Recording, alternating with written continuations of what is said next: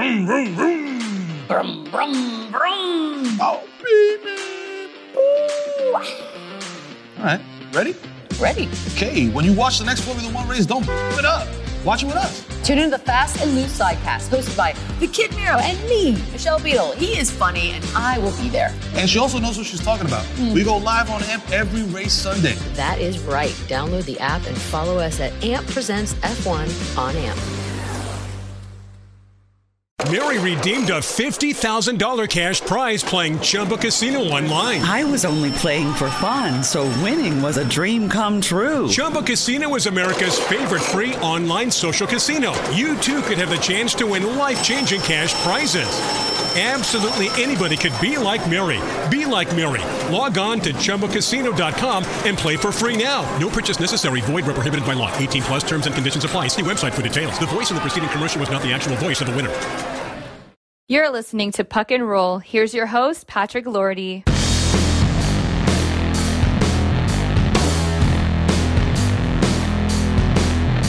Today on Puck and Roll, we interview Anthony DeMarco from the fourth period. We also chat with Kevin Reason, a huge Habs fan and also advocate for mitochondrial disease awareness. We talk prospect, the Nordiques, and more. You're listening to episode 5 of Puck and Roll.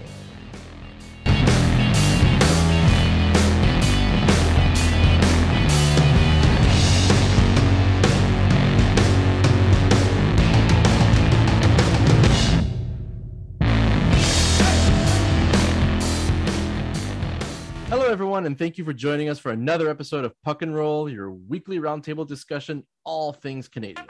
I'm your host, Patrick Lorty, and we will immediately begin with version 2.0 of the Habs Blitz. It is my pleasure to introduce Maria Buabdo as the new voice behind the segment with all the latest Montreal Canadiens news.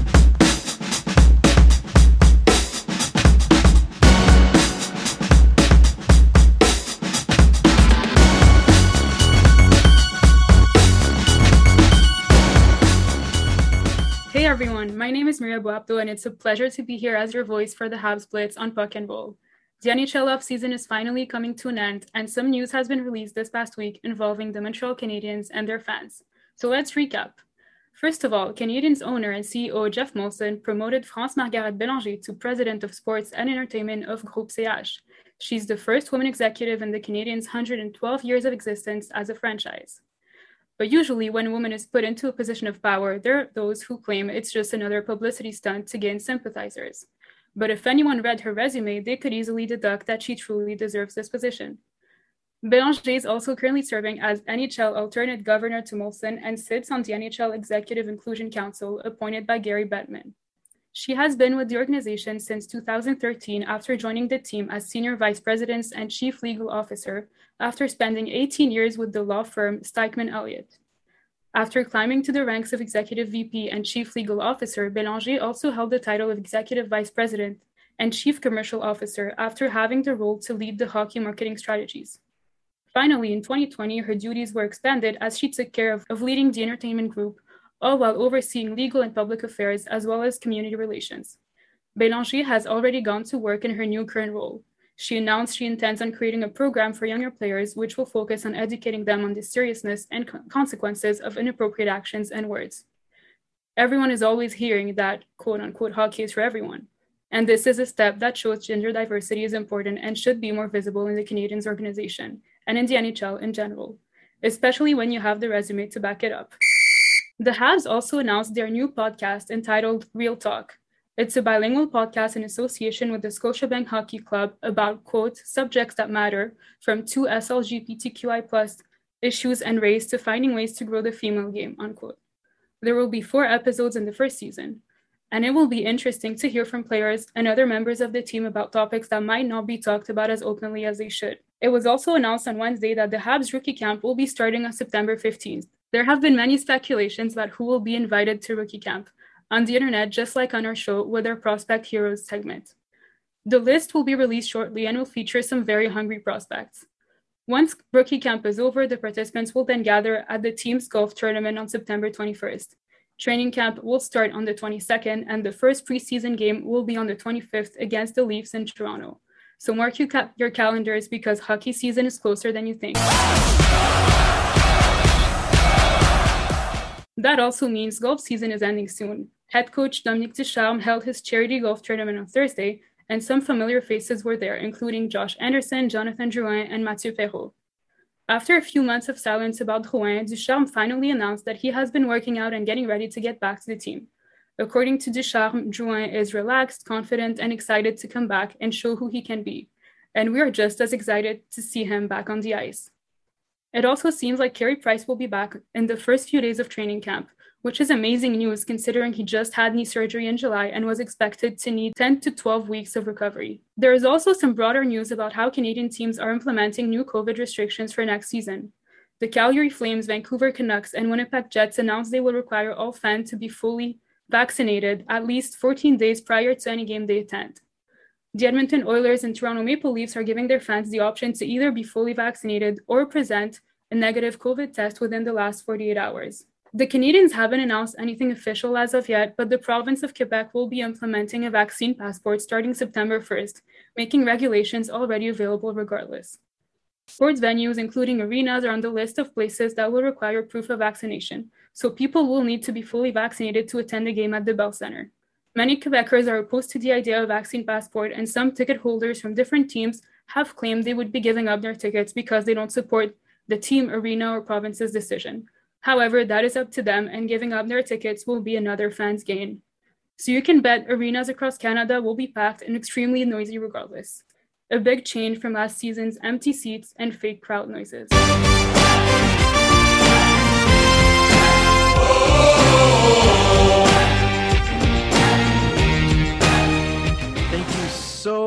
Much, Maria. Way to go. For our first segment, that was a lot of info, right? we are very, very proud of you, by the way. That was an incredible first segment. Thank you so much. And you bet that, you know, we all of us here are going to be cheering very hard, very loudly when the season starts because hey, it's been a while since we had a full regular 82 game schedule, and there's a lot of expectations going on, as of course you've heard in the last few episodes. Am I right? Now, at this time, we are going to present to you a uh, pre recorded interview that I have had with Mr. Kevin Reason. Kevin Reason is a defender and advocate, uh, if you will, of mitochondrial disease, which is something you have probably seen on our uh, social media that we have posted uh, because we uh, we have decided to support this cause.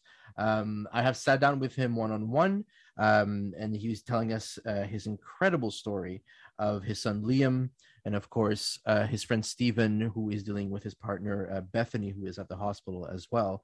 So let's take a minute and uh, listen to this interview. As you all obviously know, Puck and Roll first and foremost a hockey podcast. Sometimes, however, we sway a little to the side and support our local community in order to help and support those in need. As you might have seen on pinned on our Facebook page, I, alongside my wife and child, will be taking a walk this upcoming Saturday with hopefully many others to support mitochondrial disease awareness. And it is my absolute pleasure to welcome one of the organizers of the event, Mr. Kevin Reason. Thanks for taking the time to talk to us, Kevin. Thanks for having me. Appreciate it. Kevin, along with Stephen Bedard, has launched this first of hopefully many annual dog friendly walks, which will take place this Saturday, August 28th at 10 a.m. at Parc Champlain in Candiac. So, Kevin, can you explain to our listeners in your own words? You know, I'm a little bit of layman's terms because I've made some research online, and of course, you know, to get all the medical lingo and whatnot. What exactly is mitochondrial disease and the various forms it can take? Yeah, so uh, mitochondrial disease um, is a, a, a, genetic disease. So um, everyone everyone has mitochondria, uh, and then the lack of mitochondrial that's when it becomes the mitochondrial disease. Um, and at the end of the day, there's many many forms of this disease that have their own name. Like um, my son has POLG, there's Pearson's, there's Leigh's, there's there's all kinds of of diseases. But at the end of the day, um, it affects your organs. Uh, it affects, uh, in some people, their ability to walk, um, talk. Um, so I always, to make it simple for the listeners, what I always say is, is imagine having a battery run your household. Yeah.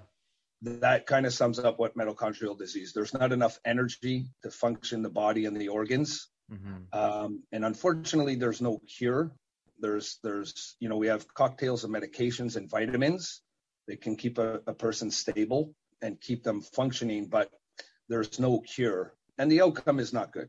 Uh, so, you know, the goal is always to to to bring in new medications to see if we can we can prolong because we're we're all literally buying time, Yeah. uh, waiting for research. I've read also on, um, well, I mean, I saw that the, the Facebook invitation and everything, and we were to mentioning that specifically, you know, uh, we're dedicating this uh, to your son Liam, and also Bethany, who is Steven's partner. Um, Correct. so, um, I mean, obviously, you know, it's it, it, I'm, I'm I'm choking up a little bit because you know, being a parent myself, you know, like I cannot imagine day to day, you know, of having to uh, not only you know you're putting on a strong like you know a strong hold, a strong front for your child because according to him, you know, him his days goes on as you know as normal almost. But I mean, like as a as a parents, I mean, I'm get. I almost feel bad asking you this, but I mean, you know, for, for anybody else who, who who has children who are, you know, visiting the hospital on a daily basis, I mean, is there a trick, you know, really to say, okay, like, you know, in order to stay strong, in order to move forward, especially when you're you're facing this kind of of, of you know of, of outcome where you said it yourself, like there's no no known cure for now. Right. So yeah, it's a, it's an excellent question because um, I do talk to a lot of families because resources are so limited, and and you know a lot of the doctors are still learning all about this as well. Hmm. Um, so what I what I do see talking to families uh, all across Canada is that as soon as they get the diagnosis of their child or their their wife, their spouse, their partner, whatever, they immediately lose hope Yeah. there's no hope. They're devastated. You know, a lot go into depression. They're, they're, all they see is their loved one is going to die. That's, that's, that's their feeling. And it's every single person I've spoken to that gets this diagnosis uh, off the bat. So the, the goal in that is to, and, and, you know, we do the dog walks and we do other events as well, is to get that awareness out. And you know what? There, there is a little bit of hope. There's no cure, but we have to bring back the hope when when I, I first found out about my son when Liam had was diagnosed with it, I think I was angry for the first three months, like extremely angry. Yeah. Um, uh, you know, you get a little depressed. You, you just don't know where it's going. So, but then I said I got to turn that anger into doing something, and that's when I created the Liam Foundation, and and and doing what I'm doing now, and reaching out to families and families reaching out to me because there's in in most cases it's cocktails of medication and and vitamins to keep that person stable. But there's no there's no quick fix. There's there's there's nothing. So for me my goal uh, i work very close with the montreal children's hospital and the, the foundation of course is to get that research center at the montreal children's hospital. That's the goal. Because that yes it's for children but i'm, I'm a mito advocate for everyone. So having that type of research center at the children's hospital will help adults as well. Let's talk a little bit about Liam and Bethany. You know, like tell like tell, tell us tell us a little bit about them. I know they don't have the same type of of disease, so maybe what what are the differences between both of them, and you know maybe just present them to us as what kind of people they are. yeah so so i'll start with liam just uh, you know so when liam was born he was born healthy. Uh, there was no issues. Um, everything was perfect. And then around four years old even before that a little bit started to to see that he you know he he he, he started walking very young. He started talking very young. And and even his words he was he was well behind. So you know we went to see doctors and and he ended up getting diagnosed with autism. So yeah so he started off with autism and and and you, and you live with it and and to be honest with you i think autism's the purest form of a human being to be honest with you so Absolutely. I, I yeah, I, I just loved it and, and it was okay. And we had a little bit of struggle with it, but we moved on. But then at age five, that's when he, he had a seizure. Um, and some kids with autism, maybe they have seizures once in a while, but this was so he ended up staying in the hospital for a month and he had daily seizures. So the doctors at the Montreal Children's Hospital had no clue what it was, and we were taking blood tests and EEGs and scans, and they finally got the seizures under control with medication, and then he was diagnosed with epilepsy. At the same time, me and my wife got a blood test uh, because they were thinking, let's just check ge- the genetics. Let's Right. see if there's anything there. And to our surprise, it came back that both uh, me and my wife have a gene that's mutated, and it's very rare that it happens to two parents, and it's the POLG gene.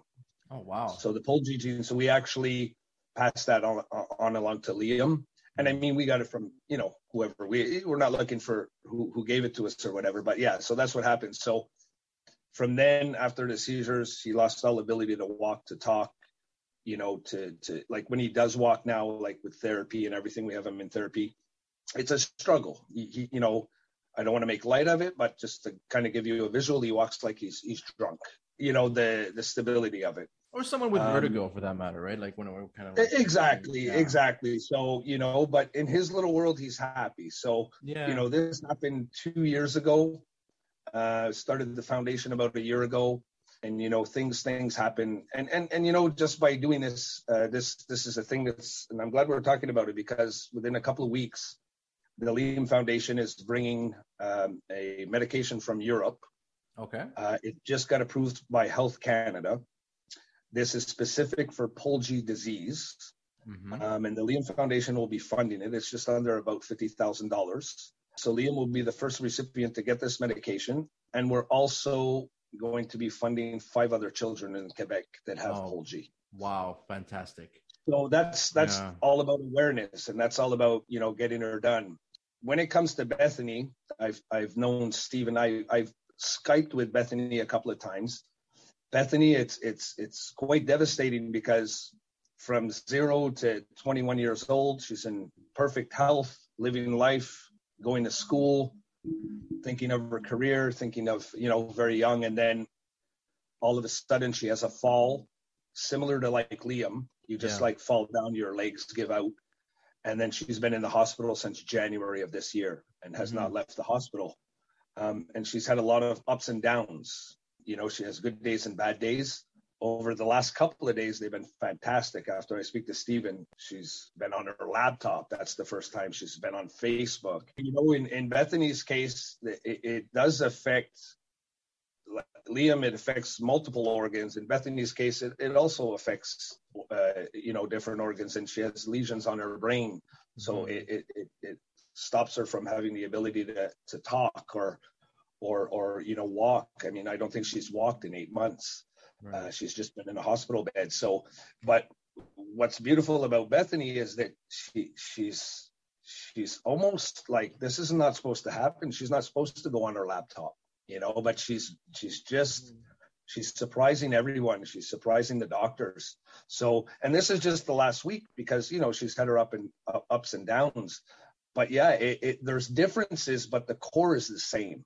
It yeah. affects your abilities to to to do walking and talking and thinking and and this and that. So, and because Liam has has autism too, he he was always kind of nonverbal, but now he's really nonverbal. Okay. So, Okay. Yeah. So let's talk about a, little bit about the this awareness walk that uh, you and Stephen have organized. Uh, yeah. First of all, I love the fact that it's dog friendly. I mean, you know, it just it seems like it's such a basic thing, but the fact, you know, is bring your animals, make already makes the, the the the the mood a little lighter, so to speak. And from what I understood on uh, the event page, uh, all the little furry friends are going to be receiving a green ribbon because from what I from what I've read on on the well not just the Liam Foundation's page but on your event page, green is the official color for mitochondrial disease. Is that correct? Yeah, that is correct. Yeah, so that you'll you'll see a lot of cities across uh, the world, and you might see it lighted up green. So hmm. um, mitochondrial disease awareness. They give us a week. There's a week.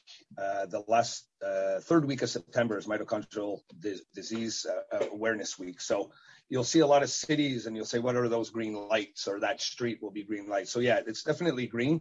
Mm. So actually, Stephen came up with the idea, and um, because Bethany loves dogs, yeah. so uh, he came up with that idea, and he's he lives in the South Shore, so he came up with the idea. We talked about a dog walk, and we said, well, you know, we're going to have a little barbecue over there. We're going to have, you know, things we can sell for the foundation uh, and just give that awareness and and people are going to talk and there'll be hot dogs and maybe corn on the cob so uh, it's just to get people talking about it. It's the people that in the, the, other people in the park that are not participating to come see us and say, hey, what's going on here? Mm-hmm. So it, it's not definitely about a big donation day. We're not worried about that. We're worried. We just want to spread awareness. That's all we want to do. Absolutely, and yeah. and in a, in a way, that's kind of what you've done. Well, with me, straight up admitted that I'd never heard of the disease before until my wife came up to me, told me Bethany's story, and I was like, well, yeah, I want to spread this as well. And it, and it caught my attention. So I'm hoping, you know, just what you and I are doing right now will be a conversation that other people will be having, you know, not just on Saturday, but, you know, for years to come and, and you know, obviously bring, you know, this, this cure once and for all, right? Exactly. And you know that like the biggest thing for me, and, and I just think, and it's so important to me and, and, uh, I'm on this mission. This has become my life, my passion, uh, mm-hmm. the Liam Foundation is that you know, someone listening to this might know someone who has mitochondrial disease and they don't know who to reach out to. Right. Uh, but I'm I'm always available. I know that hope thing. I'll, I'll, talk about that hope thing. They they lose the hope. Well, I'll I'll I'll help them bring it back. Yeah. And then we can work together to keep some keep some faith. So if any, if anyone wants to make a donation, where can they go? There's two ways. You can go to the Montreal Children's Foundation. So they, mm-hmm. there's a link there, and you and you put in Liam Foundation, and it'll bring up Liam's page. You'll see him kind of um, waving uh, out, out back in my yard. or you can go to the, uh, I, I do have a website. It's the liamfoundation.net. Mm-hmm. And then there's a little donation button there that brings you right to the Montreal Children's Foundation. So, so the walk is this Saturday, 10 a.m. We are starting at uh, uh, Parc Champlain in Candiac, and it's apparently it's going to be about a two kilometer walk or so. You were, it was yeah, about a two kilometer. I'm not too familiar with the South Shore to be honest, even though I work here. Me neither. I'm not too, but yeah, Stephen was telling me it's about a two kilometer walk. Right. Um, and yeah, we'll be out there. You'll see us. There'll be a couple of tables out there, so when people arrive, they'll see me and Stephen wearing uh, green. Mm-hmm. And uh, yeah, so we'll uh, we'll be there to greet them. So Saturday, August uh, 28th at 10 a.m., meet at uh, Parc Champlain. And also bring your friends, bring your dogs for an amazing cause. Kevin, before we end this, uh, we were chatting before the, the, this recording, and you know this is a hockey podcast, and you know I heard you were a little excited when you heard like you know we're talking about the Montreal Canadiens.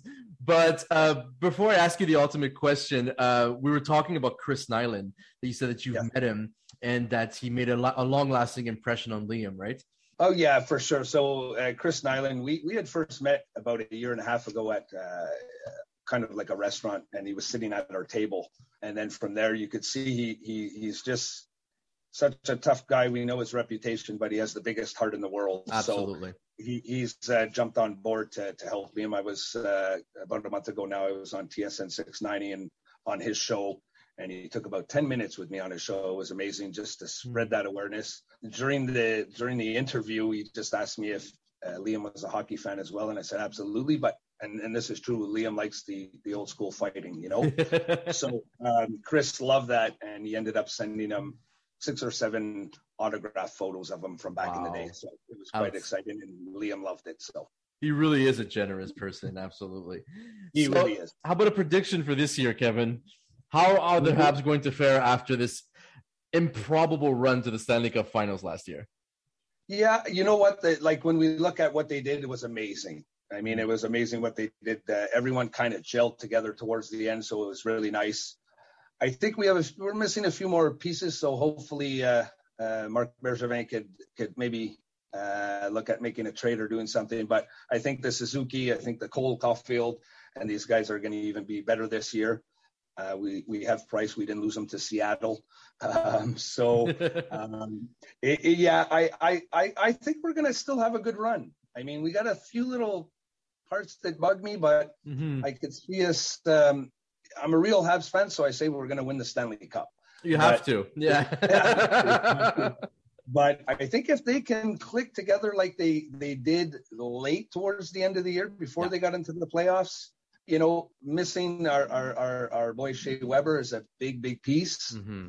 I think we've kind of you know helped out there a bit, but um, we still have our big boys on defense. So I, I think we could I, I, I think we could look like we did this year, to be honest with you, if if we we can gel together quicker, you know. So losing Dan uh, Danault I, I know a lot of people, you know, but he wasn't there all season. He kind of came towards the end of the season. He was, he, you know, and it, it clicked for everyone, you know. So Yeah.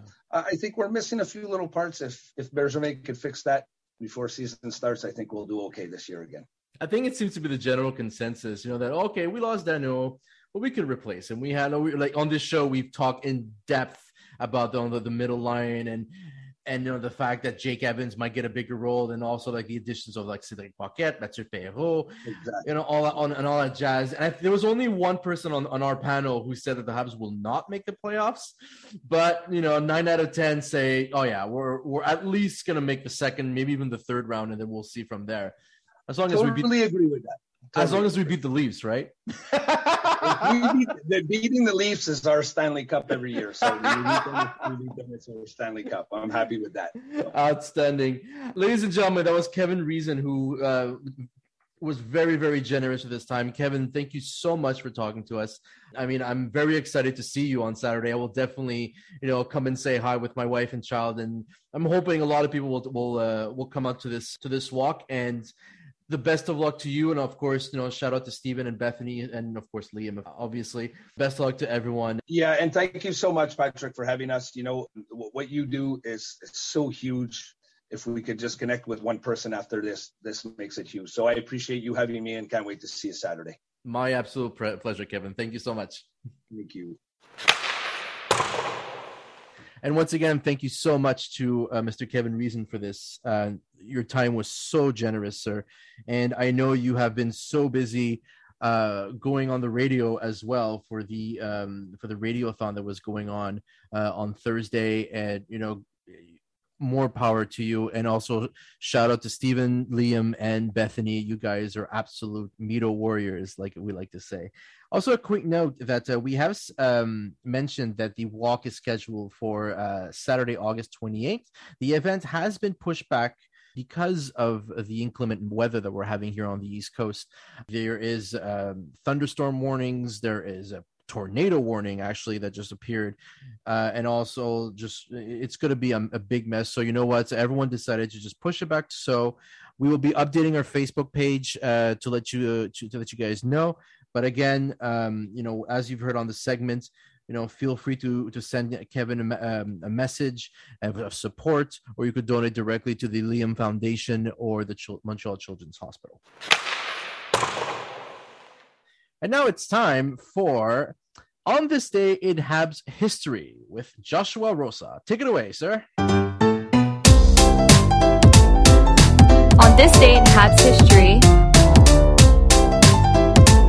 On this day, August 26th, year of our Lord, 1961, hockey's mecca, the Hockey Hall of Fame, opened its doors at the Canadian National Exhibition, where it would stay located, stay until it was relocated, still in Toronto in 1993. As part of the celebration, the Hall of Fame inducted six new members, including one man, Joseph Richard, perhaps best known by his middle name Maurice or his nickname The Rocket. He was the first player to score 50 goals in 50 games and retired with the most NHL goals to his name at the time with 554. Just five years and one day later, the Hockey Hall of Fame inducted the class of 1966, and a second Joseph was inducted, one Joseph Blake, also better known by his nickname Toe Blake. In 1946, Blake was the first Canadian to win the Lady Byng Trophy while committing just one minor, minor penalty the whole year, a feat matched by only by fellow Hab Mats Naslund. Blake was inducted with linemate Elmer Lack, who won the very first Art Ross Trophy in 1948 and played, played his entire career in Montreal after being passed up by the Toronto Maple Leafs for being too small. Toe Blake and Elmer Lack teamed up to form the Punchline along with the Rocket Maurice Richard. Exactly one decade after the Hall of Fame opened its doors, Bobby Orr would sign a behemoth five year, $200,000 per year contract, making it the first NHL contract worth $1 million. Which can, Montreal Canadian was the first to sign a million dollar contract? Well, astute listeners might just recognize this name from last week's edition. It's Guy Lafleur. In 1973, Lafleur signed a 10 year contract with the Canadiens worth $1 million total. This was defi- despite the fact that the Quebec Nordiques offered him the same amount over a five year period, which he considered after his signing in Montreal. But as we all know, he turned them down. absolutely incredible that we're talking once again about Lafleur in back-to-back weeks, right? That's pretty pretty cool. Josh, I'm going to ask you the question, and I know you know the answer to this. Do you remember who the first Montreal Canadien was to have a, a an annual salary of one million dollars. The name might sound familiar if you're keeping up with recent Montreal signings. It's not David Savard, but it's Denis Savard. That's correct. There you go, Denis Savard, who of course we all know for his heroics in the 92-93 season when he won our last Stanley Cup all those aeons ago. And now, ladies and gentlemen, it's time to talk prospects, AHL, ECHL, and anything underneath. Scott Cowan, Sebastian High, our prospect heroes. The prospect heroes, Scott and Sebastian, on Puck and Roll.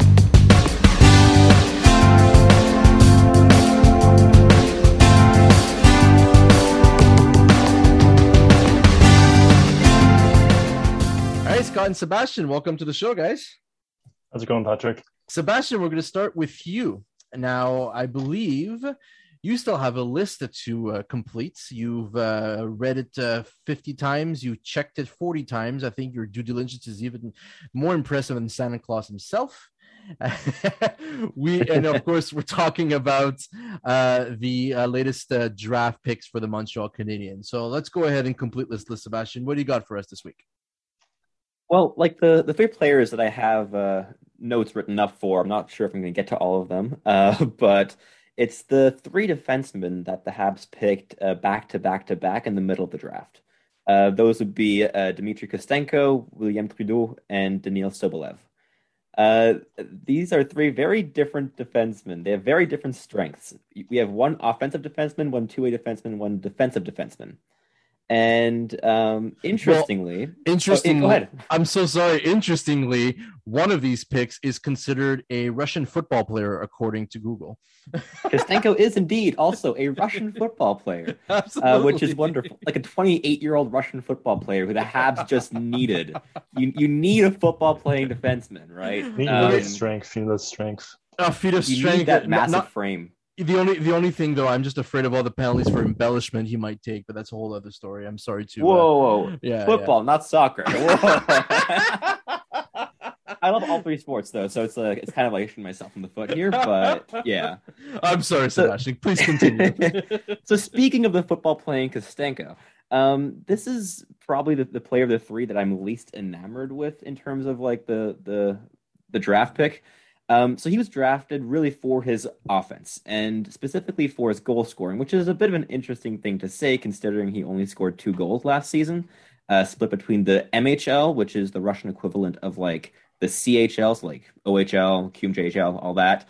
Uh, so he also played KHL's ECHL in a sense too, if you want to do technical. Also, it, it's kind of both, but it, yeah, it's also exactly. used as a junior league. It's like uh, it's not it's not not a one to one comparison, mm-hmm. uh, but he played most of his games in the VHL, uh, which is the equivalent of the AHL. So it's it's real professional hockey.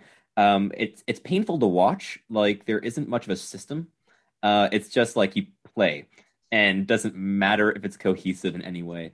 Uh, but so, so, almost like a beer, so you're telling me the VHL is essentially a beer league with no coaching basically, but talented players. So it's, it's, it's strange have, to The KHL doesn't have the best reputation for its on ice uh, product. How to say it's on ice actions, and the VHL just kind of is the trickle down effect from that. So yeah. yeah.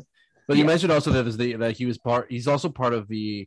Well, he did stints at the MHL, which is a league that um, Alexander Romanov actually played for. Well, exactly. Right? Yeah. Exactly. So it's again like like players coming from Russia.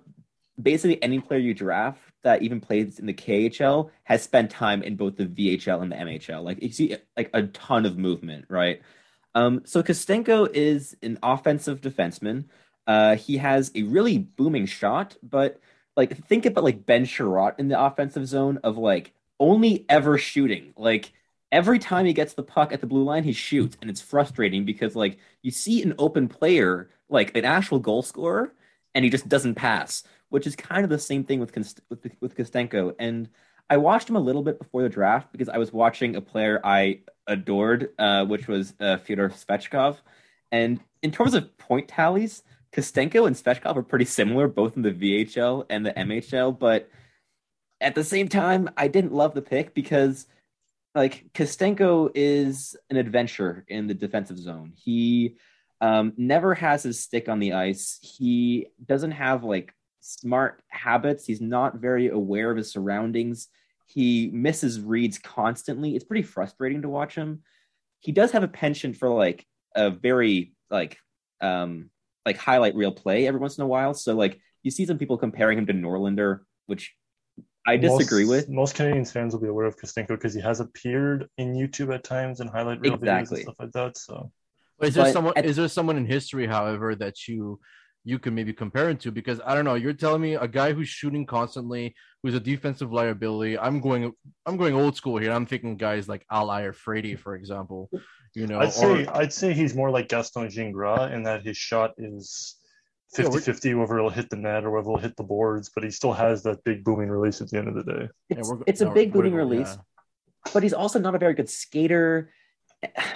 He, he lacked some some like hockey IQ, which is why it's not a swing I would have taken. But it's like a it's a boom or bust selection in that the chance of it like booming are small, but I think there's a better chance of him being a top four guy than a bottom than, than like a mm-hmm. like top six guy. Well, then, Sebastian, one last thing before we move, you move on to to the next prospect.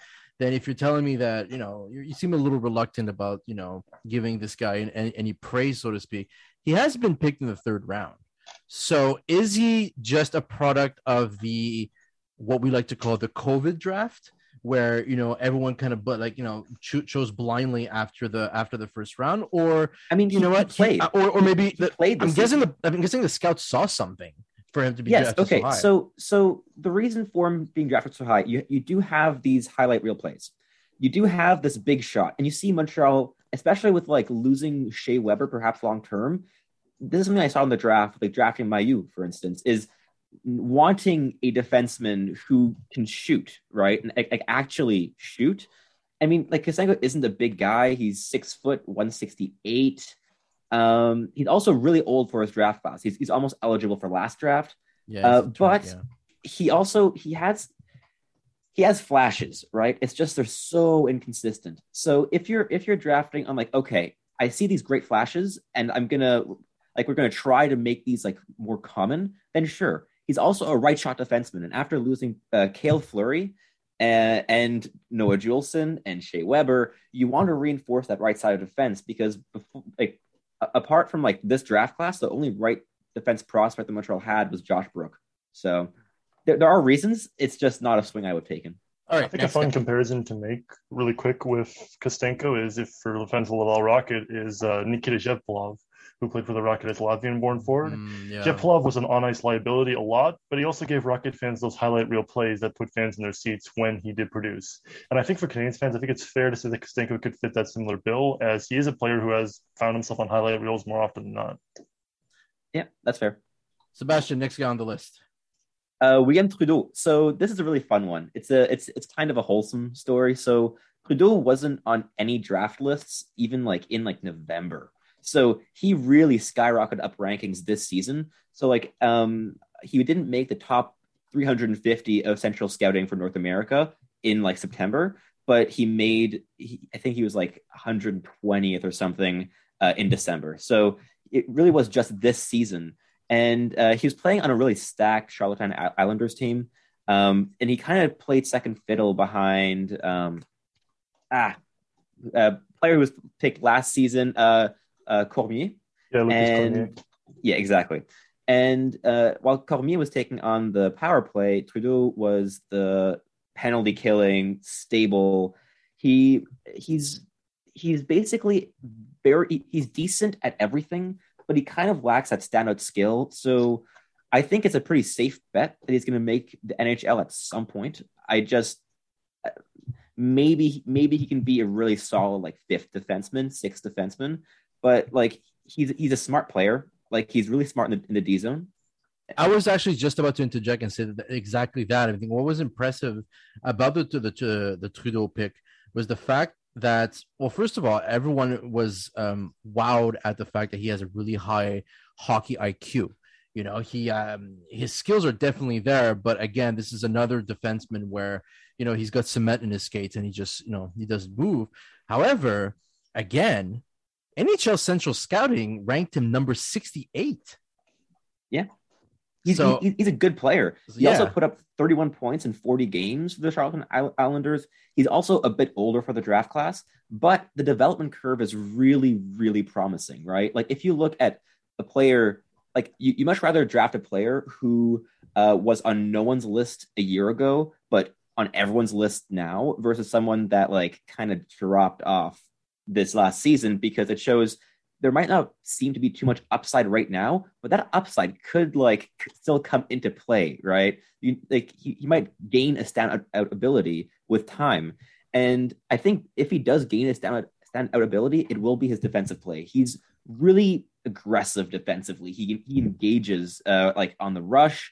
He um he can suffocate play really well. He's a really good player that like like in like say 10 years if you have him on your third pairing and he's the guy that like you want to help a younger defenseman come into the league with right? Of like trying to like kind of protect the younger player. Like if if Trudeau was like or like 10 years older and like an established like okay NHL player I would I would want to play Romanov or Norlinder with him because he has that like steadying capability of just calming things down um, he's not a great skater, but he is pretty effective in transition, like in getting the puck out of the zone because he's smart. He knows what kind of lanes to choose and like how to like shift his weight uh, to just manipulate the uh, opposing players. So it's a it's a pick I actually quite appreciated because it's homegrown underdog. It's fun. It's yeah, I, I think it, I will agree. I'll, yeah. I'll let you go. I'm so no. Go ahead, Scott. Go go ahead. I just want to make a quick point about the Islanders. That's another thing to mention. That's pretty interesting with uh, Trudeau is that he's proven that he plays really well when he's given really high offensive players to play with. The Islanders last season were one of the uh, GHL's best offensive teams, if not the league's best offensive team, with Cedric Desruisseaux, who is a current Laval Rocket player, winning the QMJHL's top scorer award. Thomas Casey finishing second on team scoring of 74 points over 38 games. The Islanders had a high-powered offense, so I definitely think that Trudeau can have offensive upside if he's put with the right people. I was actually going to say uh, uh, something along those lines, Scott, and I appreciate I appreciate the comment. The difference with me though is I don't have stats on top of my head like you guys do. The, the, I was going to make a, a, soft comparison. I have notes. Oh, fine. I came unprepared. I'm sorry. I actually um because I was thinking about you know his style and everything and how he fits in, and I really appreciate the comment about how he fits well with an offensive player the Canadiens are actually the, the, the, defensive core is was kind well was because no Weber is gone. The whole uh, situation has shifted a bit. Yet Chiarot with Weber, you know, defensive minded, def- uh, you know, defenseman with you know someone who was more inclined to go offensively. Same thing with Edmundson and Petry. It was kind of like that same you know connection and everything. So you don't you never know. Maybe he can you know make it, and it would be uh, an absolutely amazing story. Sebastian, we're gonna have to keep the rest of the picks for next week because we have a lot more to talk about. I know you're very disappointed, but you know we, you know, I'm sure Scott is like getting annoyed that you're hogging all the uh, the all the spotlight here, and you guys to have a shared segment. Scott, um, before we talk about the uh, Lions Le Trois Rivières, uh, we know there's a couple of signatures that you know that stood out that you want to talk about. Uh, there is one player in particular that you're you've been pretty high about because you're also a um, a big sap for you know like successful stories and come and uh, underdogs and everything. I mean, we all love Rocky. Let's be honest here. Olivier Archambault, this is the guy you want to talk about. Go ahead. I've been following Archambault on and off since 2016, which might shock a lot of people considering most people barely know who this guy is. Yo. But when I first got into writing hockey, he was one of the first guys I kind of picked up on coming out of the ECHL. I was following Trevor Gillies when he was playing with the South Carolina Stingrays because I was a big fan of him. He was a former NHL enforcer. And Archambault was one of the top scorers on that team in his final season in that league. And ever since then, I've kind of just been following him on and off, seeing where he's gone. And then things kind of came full circle this past off season when he signed with the Canadiens organization in a fashion, as he signed a one year deal with the Trois Rivières Lions. If you wanted to make a fair comparison here, Archambault is definitely an Alex Belzile type, not really in terms of his playing style, but more so in terms of his career path. Archambault has been all over the map to get to where he is right now, but I think he'll finally have that stability that he really just has never really found at the professional level in Trois Rivières with a new team and a new market, new fan base, new everything pretty much. Archambault went unsigned for all of 2020-21. He didn't. He contemplated some overseas options. There were some good articles written about that in La Presse, which talked about him considering going overseas, but ultimately he decided to stay in North America once more. And he's actually a point per game player in 2019-20 with the Allen Americans. But what most people remember him for is two things. One is that he was a former uh, draft pick of the Canadiens, a fifth round pick in 2000, oh, sorry, a fourth round pick in 2011. And most Canadiens fans will know him because he's typically brought up in the conversation of players who just of homegrown picks that just didn't work out.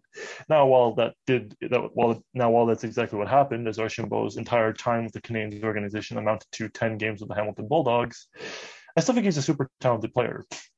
And there was a brief time where he actually managed to crack the AHL full time for at least half a season.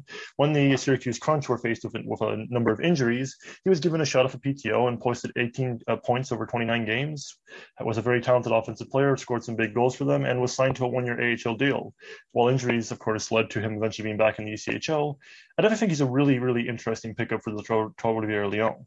One of the main things to note about Archambault for people who are interested in me looking into him for come next season is that he's got NHL hands. That's just my own opinion. I know it's kind of a bold statement to make. I think Archambault's hands are definitely that of an NHL player, and he's definitely there was some goals that he scored during his time with the Syracuse Crunch that were highlight reel and definitely worthy of NHL ice. And I think when he is healthy and when he's got everything together, he's one of the best players in the ECHL. And I definitely think he will be the franchise player for the Trois Rivières at first glance which is not only amazing on a marketing standpoint, of course, you know, you're having a homegrown guy in Trois Rivières, you know, being, you know, the face of the franchise and, and, and whatnot. But I mean, you know, this is, it's an important part of his career being 28 years old, you know, and I'm sure that he's hoping to at least be able to, to get a call up and play for the Rocket before the, before the end, the end of the year. And you, you're absolutely right. I mean, from the from the small glimpses that we've seen from him. I mean, let, let, let's be honest. You don't get you don't get drafted into the into the NHL, you know, just because you look good. You know, like uh, or even like even on paper for that matter. Like obviously there were scouts that were looking at him and, and whatnot. So I know I'm not gonna mock you for that for saying that he has NHL ready hands. But on the topic of Trois Rivières, we're, we're starting to see the roster take shape a little bit. There's, we're still waiting for the official roster to even come out, for that matter. But you've been following them a little bit, and you you were me- you were mentioning to me off air that there was a few players that kind of stood out. One of them being Archambault, but there's a couple of other players that you think might actually make an impact with uh, the Lions this year. I really liked what the what the Rivières Lions and specifically GM Marc-Andre Bergeron, a former Hab might I add, did with the roster in the offseason. They didn't make that many free agency additions, but the ones they made were really interesting and they definitely will contribute to the team's success down the line. One of the main ones that's really important is that their defense is rock solid, and it definitely is an ECHL defense in a lot of ways. Big, tough guys who can play big minutes, not exactly talented offensively, but they're big defensive players who can also get a fight in and bring the fans to their feet when they want to. One of the main ones I'm going to bring up, or sorry, the two main ones I'm going to bring up is Mathieu Gagnon, who is again a former member of the Canadiens organization. As the St. John's Ice Caps signed him to a one-year deal in 2016-17. He never wound up playing for them as David Brohl kind of took his role as the team's enforcer, but he's bounced around here and there, and he managed to find a full-time role in the ECHL last season with the Wichita Thunder, where he put up 14 points over 66 games. Leading on from that, the player who I think will be the captain of the Trois Rivières Lions come next year is Mathieu Brodeur, a 31-year-old defenseman, former third-round pick of the Phoenix Coyotes, who has had one heck of a journeyman career and was actually a full-time player in the AHL for the for the better part of six seasons. This past season, he actually managed to win the Kelly Cup title with the Fort Wayne Komets, and he's bounced around here and there, played in the LNH a little bit, but he's a big, tough, physical defenseman and a, and a proven leader on and off the ice. I think one of the best things to that a lot of Canadians or that a lot of fans of the Canadiens organization will be realizing is that ECHL hockey always brings really, really great stories with it, and players who have really, really interesting backstories and backgrounds. And uh, to bring a reference to something that me and Sebastian were talking about a bit on and off during this podcast, the Trois Rivières Lions will have a lot of Trevor Job like players, a lot of guys who are just kind of bounced around the league here and there. Once again, to throw my obscure reference in for the day, and I just think they'll have a lot of interesting guys to come in and step up. And I definitely think they'll have a chance at doing what the Newfoundland Growlers did, which was winning a Kelly Cup title in their first season. While I don't think they're quite near that just yet, I do think they're a playoff ready team with the right uh, with the right players and with the right system. And I think Jean-Marc Andre Bergeron has done a fantastic job so far with Lions. And for the final minute of this uh, of this segment, I'm just gonna uh, put this out there, and I'm sure both of you will will appreciate this kind of news. And Scott, you were dead on when saying that the ECHL is so full of these you know underdog stories uh, so so to speak you know that people just fighting tooth and nail to, to, to be able to continue their dream of playing hockey uh, the um, 12, 12 organization actually posted um, a tweet uh, two days ago a couple of days ago as a matter of fact um, inviting people to a tryout camp between September the 12th and September the 14th. Now, this uh, tryout camp is, is mostly going to be invites from the U Sport League, the North American Hockey League, uh, the Quebec Junior Major. Uh, but there's also going to be some people that you know can come in from Europe and whatnot. So I mean, I think you guys would also like. I think you guys appreciate this kind of of invite because it's not something that we see that often anymore. Having these open tryouts. Am I correct? Well, the thing is, most people are probably going to put it to the side that, like, oh, these are just players who they're just going to throw and give a shot to and say, there's the door, we'll see you later. But there's actually been a lot of cases, well, there's been a couple of cases at least, of guys who were from these kind of uh, situations or systems like U Sports and the MAH and stuff like that, who have gone on to have really good careers. A guy I've talked about on and off in this podcast and in a few pieces I wrote is Anthony Beauregard, and he played for the Concordia University for two seasons, won the U Sports Player of the Year in 2017-18, and was the ECHL MVP last season. So I think there's definitely a point to be made that these guys aren't just players that can be brushed to the side. A lot of them have really high upside. And speaking of Concordia once again, Laval even has a Concordia contracted player right now in defenseman Carl Neal. So I definitely think there's there's a lot to be excited about for these guys, and it'll be an interesting thing to see. Yeah, absolutely. I mean, we're talking about like like like I said, it's it's not only just players that are are trying to continue, you know, and then just hold on for this, uh, you know, hold on the uh, the dream, so to speak. I mean, Trois Rivières has been brought in so the Canadiens can use a three tier system for their prospects a lot like what baseball does with the AAA and double A teams. That baseball goes even further. They got single A and single A ball, long winter leagues, all that kind of stuff. But the the basics of it is that this new generation of hockey is going to be, you know, you got the ECHL, which is the farm team for the AHL, which is the farm team for the NHL. And we've seen it before. There are ECHL players that made it to the NHL and has actually had successful careers. Right, Sebastian? Yeah, I mean, like David Desharnais would be the poster child for that, right? Like, there you go. He was the Habs' number one centerman when they went on a almost Stanley Cup final run. That was taken out by Chris Kreider. Uh, yeah, no but, comment. but but the fact that a player that that like barely made the ECHL was Montreal's number one centerman. Like he shouldn't have been Montreal's number one centerman. He would he would have been a great second line center, but he shouldn't not have been in that first center role. At the same time, with him in that spot, Montreal went really far in the playoffs, which is awesome. Leading on from that, you have Alex Belzile, who was the Rockets' first line center and came from a, probably an even more difficult background than David Desharnais, if you can believe that. Having been cut at pretty much every single professional level he played at, going all the way back to Double C in his small in his small town of Saint Eloi, Quebec, which had a population of less than 250 people. So yeah, I mean the ECHL is a league that a lot of people will brush to the side, but as they're making a push to be more of a development league, these guys are still going to to slip through the cracks here and there, and who knows, maybe we'll find another one coming uh, into the NHL sooner than later. What you know, we're gonna extend this segment just a little bit longer. I mean, I know I said it was like a final sixty seconds earlier, yeah, but there a little bit of recent news. a little bit of recent news, exactly. It was just kind of dropped on our lap. Um, Sebastian, you want to talk about Eve Gascon? Yeah, so this is just this awesome storyline uh, coming out of the Gatineau uh, Olympics uh, training camp. And uh, so Eve Gascon is a goaltender who spent uh, the last two seasons playing uh, AAA in the QM AAA league, and which is midget right now, AAA, yeah, which is midget AAA. and she is now one of the final three goaltenders left in camp for the Gatineau Olympics. So two goalies have already been cut, one of whom was cut today. So she's one of the final ones left. And uh, last season, uh, she played in 25 games and posted an 893 save percentage, which doesn't sound amazing on the surface, but her backup played 20 games, so only five less than she played in.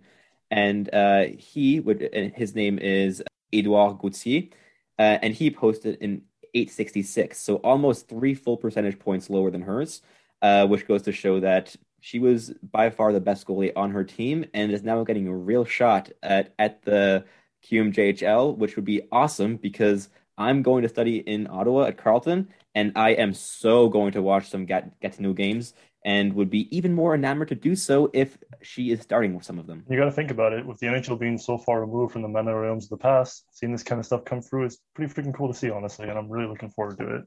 And the worst case scenario for for Gascon is that if she doesn't make the team, well, you know what? She already has an agreement to play for the University of Minnesota Duluth. So, exactly. uh, so you know, regardless, she's going to be playing some high profile hockey. So congratulations to her. Scott, Sebastian, thank you so much for the segment, guys. Hey! Hey! And now it's time for the guest of the show. It is my absolute pleasure to present this uh, pre recorded interview uh, featuring myself, Scott, and Sebastian once again with Anthony DeMarco, who is an NHL correspondent for the fourth period. Anthony had a lot to say. Anthony is also a Flyers fan, so hold on to your seats, ladies and gentlemen, because he's got a lot, he's got a lot of beef with Montreal. But you know, he tries to be objective, but you're gonna see he he's still a very very well informed character. So enjoy this next uh, interview with Anthony DeMarco from the fourth period.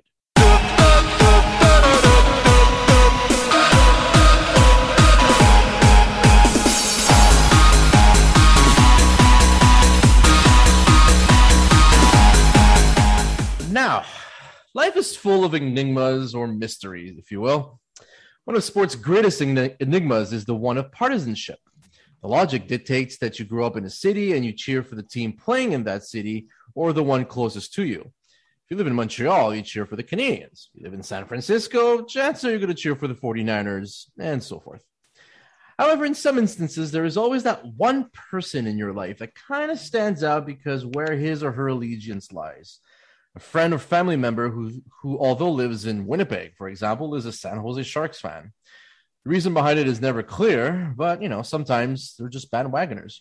Our next special guest is definitely not a bandwagoner, however, but although he is a Montrealer, he happens to be a Flyers fan of all things. But however, it is with great pleasure, along with Scott and Sebastian, to introduce to you from the fourth period, Mr. Anthony DeMarco. Welcome, sir. Glad to be here, man. And yeah, definitely crossing enemy lines today, but uh, I'm looking forward to doing this. And once again, like I mentioned, uh, Scott Cowan and Sebastian High are going to be part of this panel. Welcome to you, gentlemen, as well. As Anthony mentioned, he is an NHL correspondent at the fourth period. Uh, has already started to build his reputation as a reputable in- insider for the Philadelphia Flyers. But before we get into his work, and we're going to go ahead and address the elephant in the room, so to speak. So, Anthony, why the Flyers, man? I mean, you're in Montreal. Um, look, uh, grew up as a Flyers fan. My dad was a big part of that. And, you know, being 27 years old, I really only truly follow, started following hockey as like a, a diehard, let's say, fan when I was, I would say about 11, 12 years old. So that was right after the, the first lockout and that was like a really fun time to be a Flyers fan. You know, they brought in guys like Danny Briere and Kimmo Timonen, Scott Hartnell, and then the guys from their own system and come up the ranks like Jeff Carter and Mike Richards. Shortly thereafter, they went to the Stanley Cup final in 2010. But then slowly but surely, as I got into my 20s, my my love for being a fan kind of transitioned into being a, a I guess you could say more of a journalist and a, and a an objective type of watcher. And that's how I transitioned into working for the fourth period. I started off as the Flyers correspondent, and now I'm the NHL correspondent, So while I guess at heart I'm technically still a fan of the Flyers, I've really kind of blossomed into just like an objective journalist, and that's what I really strive to be when I cover the sport. And even though maybe 20 years ago I would have despised the Habs, now I look at them in the most objective kind of microscope I can. Well, let's talk a little bit about your, you know, journalistic career. If in the media world, especially, it's really, really hard to get into anything, uh, whether it's written or even, you know, starting a podcast. Is you know, although there's the ease of access, it's still, you know, hard to actually make it like, you know, some sort of career out of it. So maybe how about you tell us a little bit how how did you get into the media world, and just tell us, tell the world, maybe how did you make your way uh, your way to work alongside someone like Dave Pagnotta at uh, the fourth period?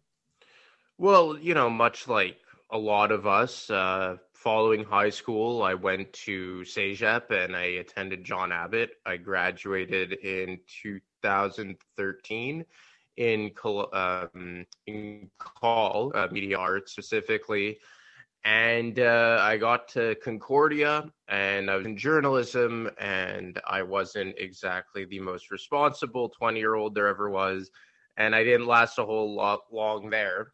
And uh, I stopped going to school in 2014 stopped pursuing it and then you know I had my my actual job my day job but on the side I would say for just about 3 years I would write just randomly. I used to write for this uh, website called uh, Broad Street Hockey, which is a division of SB Nation, but not like as an actual employee. They just had like thing called like fan posts.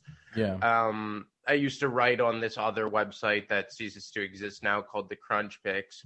And then in the summer of 2017, I just took a shot in the dark and I um I DM'd uh, Dennis Bernstein, who is the senior writer and Los Angeles uh, Kings correspondent and insider for the fourth period and uh, he read my work, gave me a crack, and uh, the rest is history. It's been just about four years now that I write for the fourth period. Like I said, start out as a Flyers correspondent.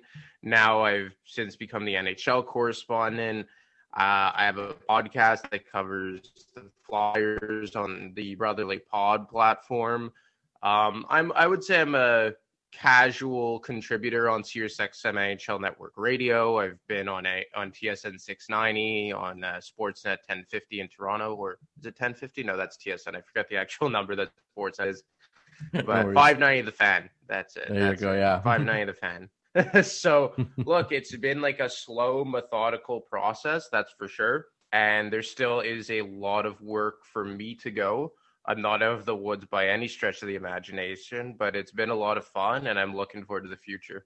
Uh, I was going to ask you, a lot has changed, obviously, between the Canadiens and Flyers rivalry over the years. And I think we definitely got a glimpse of how things have kind of developed in the last time these teams met in the second round of the playoffs during the bubble and sort of how the Flyers compare to the Canadiens. How do you think they stand nowadays in terms of being a rivalry between two teams, considering the Flyers are more based on depth, something that the Canadiens definitely used a lot as they rode their way to the Stanley Cup final this past uh, playoffs?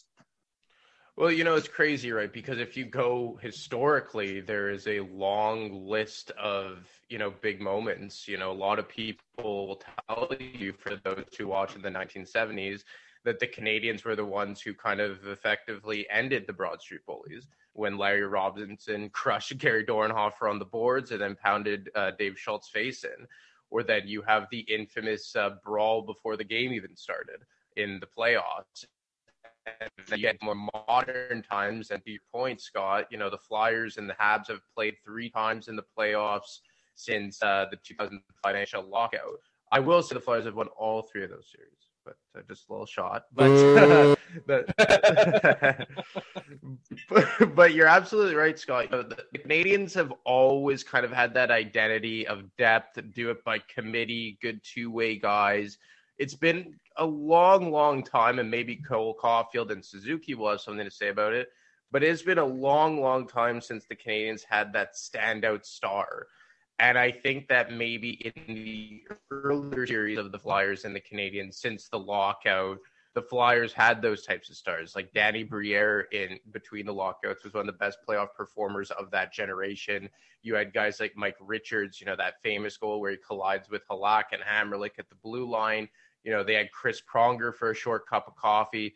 You know, the Canadiens, especially during that era, when you were kind of anchored by the likes of Mark Streit and Markov on the blue line and Koivu and Kovalev, and then later on to kind of Cammalleri and Gomez and Gionta. Nowadays, I think there are more parallels between the two because, you know, Giroux isn't a star anymore. Jake Voracek has been traded. Sean Couturier, is he a star or is he just a very, very good number one center kind of in the realm of Ryan O'Reilly? And now you look at the Flyers, and yeah, they are kind of more of a blue collar north south team, win by committee. And that's indicative of the way that they're coached by former Canadiens head coach Alain Vigneault. So I think that over the years, the gap between the two teams' identities have definitely shrunk in that regard. So uh, one of the connections I have made in, re- in recent years between the Habs and the Flyers was actually in the 2019 draft when uh, the Flyers went up to make the draft pick uh, and said from the USNTDP, we are proud to select Cam York.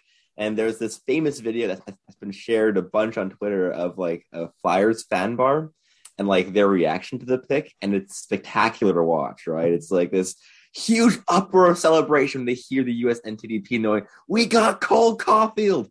and then Cam York, everyone's like, no. And uh, just want I just want to like ask me your insight and like your opinion of like how that day went because us Habs fans were like so over the moon of seeing Caufield drop and then having us pick him. Like it was basically uh, it was almost across the board, despite the height, despite everything. Almost every single Habs fan was absolutely over the moon of getting this generational goal scorer.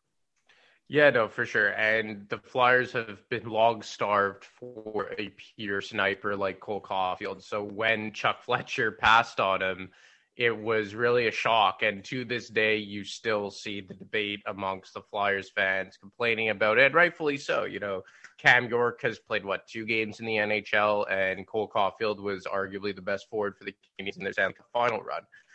That being said, you know, I asked general manager, assistant general manager rather, Brent Flahr about this a couple months back when I spoke to him. And, you know, obviously it's hard to defend passing on that pick when Cam York has yet to really establish himself in the NHL. But the way he explained it to me is that they looked at their organizational depth, right? And for a long time, the Flyers' biggest or best position rather has been their right wing. And now Voracek has since been traded, but you look at guys who play that right side: Travis Konecny, Wade Allison, Cam Atkinson, Nicolas Aube-Kubel. Those are their four right wings in the here and now. Then you look in their system; they have Bobby Brink. All right, so we had a little bit of technical difficulties. Anthony lost connection, so you might hear a uh, a different quality of voice. So don't worry, it's not because he has one of those modified voice boxes or something. So uh, Anthony, uh, before we got cut off, you were talking about Bobby Brink and the rest of the prospect on the Flyers roster. Yeah, I'm really making a good first impression, eh, guys? But uh, anyway, yeah, I'll get Spectacular, back. Spectacular, dude. well, I'll get back on track. So, all this to say, the Flyers have a lot of organizational depth at that right wing position. Now, that being said, quote unquote depth means a whole lot of nothing if they don't succeed at the NHL level. And that's what ha- what's happening with Cole Caufield. But in terms of, let's say, a guy like Cam York, a left shot defenseman, still in an entry level contract, and now you see the Flyers really fast tracking to a cap crunch on that blue line. Having a defenseman still in an ELC who could maybe theoretically step into a second or third third pair role between now and next season is very beneficial. You know, the Flyers, I think Ivan Provorov is going to be their number one guy for a long time. They just acquired Ryan Ellis. He's going to be alongside Provorov on that top pair. But a guy like Travis Sanheim, who just got a two year contract extension, he may become a cap casualty sooner rather than later. A guy like Keith Yandle, you know, brought in on a one year, $850,000 deal you have to think that event that you know after this season he won't be back. So while in the short term it's kind of understandable why a lot of Flyers fans would be very very upset that they did pass out a guy like Cole Caufield who has already had so much success at the NHL level at such a young age. I think that in due time it will pay off a lot that the Flyers elected to go with a guy like Cam York based on their organizational depth at each respective positions. I think one of the um, the biggest standouts on the um, on the Flyers roster is obvious. Obviously, you know, if you look at the defensive squad, uh, the top six is going most unless you know injury, barring any injury and whatnot. The top six is going to look like Justin Braun, Ryan Ellis, Ivan Provorov, Rasmus Ristolainen, Travis Sanheim, and Keith Yandle. I mean, that's nothing to, to, to spit on. I mean, that's obviously there's there's going to be a like you know there's try to generate a lot more offense, um, you know, from the back end. But now the question at the same time is going to be between the pipes. And here's something that uh, our own Joshua Rosa asked me to ask you directly, Anthony. Uh, Carter Hart. I mean, first of all, I mean, I know I, he's going to have a different backup with Martin Jones, you know, who's obviously going to be pushing and putting some pressure on him to actually get more starts. But what happened with Carter Hart last year? And do you think he's actually going to have a bounce back season with the type of blue line squad that he has in front of him? Well, look, there's no secret. The Flyers had almost historically bad goaltending last year. Like, even if you go by, you know, a lot of advanced metrics that kind of account for bad defense, Carter Hart was really, really bad. But you also have to take into consideration some intangibles. You know, a young goalie playing in, you know, on a team that had a lot of problems behind the scenes, a lot of, you know, locker room issues, for lack of better words um, you know, living on your own. He was what 21 years old last year, 22. Living on your own in Philadelphia. You know, he's from Western Canada, and you know, you're basically going from the rink to your apartment, the rink to your apartment, and then on the flip side, to your point, the defense was just an absolute tire fire last year for the Flyers, and he had no backup. Like, you know, if you asked me two weeks into the season who the Flyers MVPs were, I would have said it was Carter Hart and then backup goaltender Brian Elliott. But as the season went on and the defense continued to deteriorate, as did the goalies, I think Carter Hart is going to be fine. You know, we've seen young goaltenders have hiccups so many times in their careers. Marc Andre Fleury, Carey Price, like it isn't a foreign concept that development doesn't stay linear specifically for goaltenders. Now, that being said, this is a very, very important year for Carter Hart. You know, they bring in a guy like Martin Jones, who is an upgrade on on Brian Elliott, just in terms of the fact that he probably is more durable and can play more than two or three games without getting injured. But you know, you can make the case that since 2018, there has been no worse starting goaltender in the NHL than Martin Jones. So, you know, the Flyers are kind of banking on him rekindling some of that play he had from his early on years in San Jose. The Flyers goaltending coach nowadays worked with Jones when they were both back in Los Angeles in, I believe, the early 2010s. So, I mean, look, goaltending is still a question mark. I think Carter Hart will get there eventually, but this is a year where he really has to step up to the plate. He got a fairly decent sized contract, three years at a shade under four million per season. And I think that Carter Hart has already proven to us that he can play at a high level. I think against the Montreal Canadiens, he was their team MVP in the 2020 playoff bubble.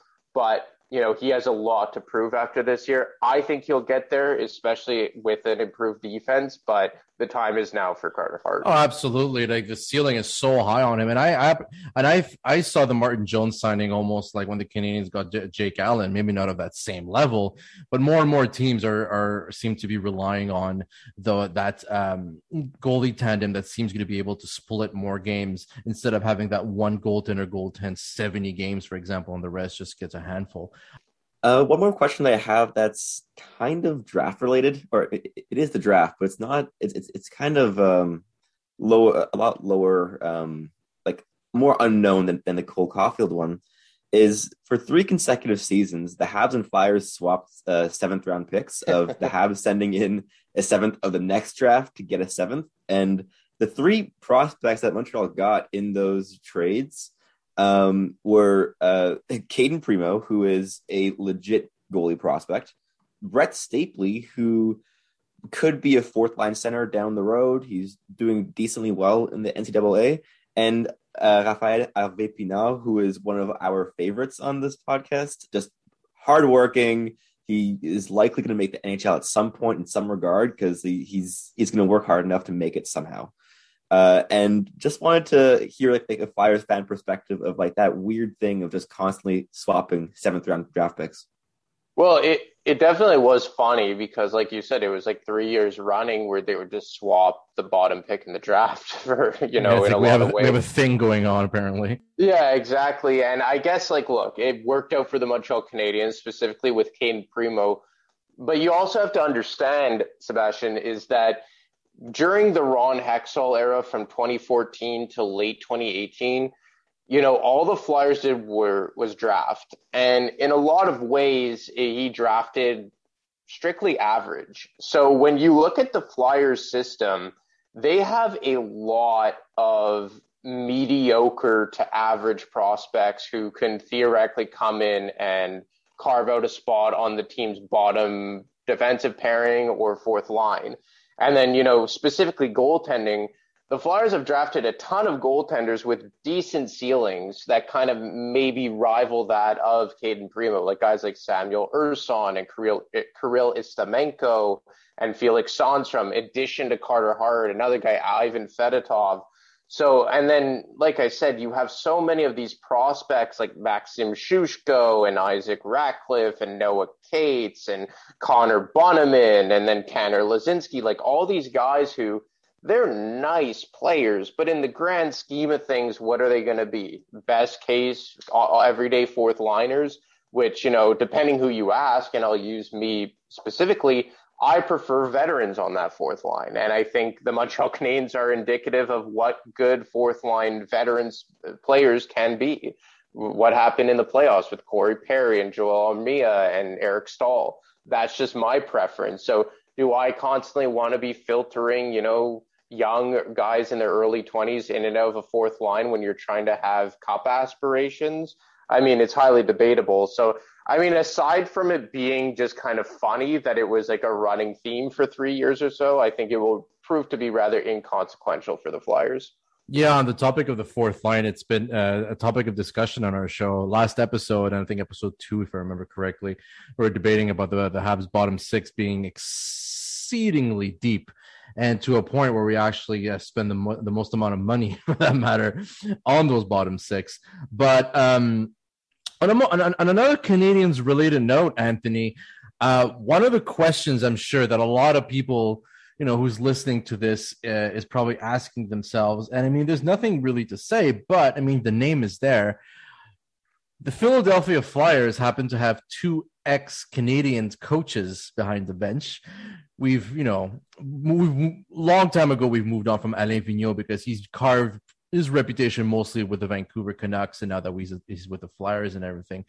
But you guys got Michel Therrien behind the bench, who uh, twice we uh, booted out as quickly as we humanly could.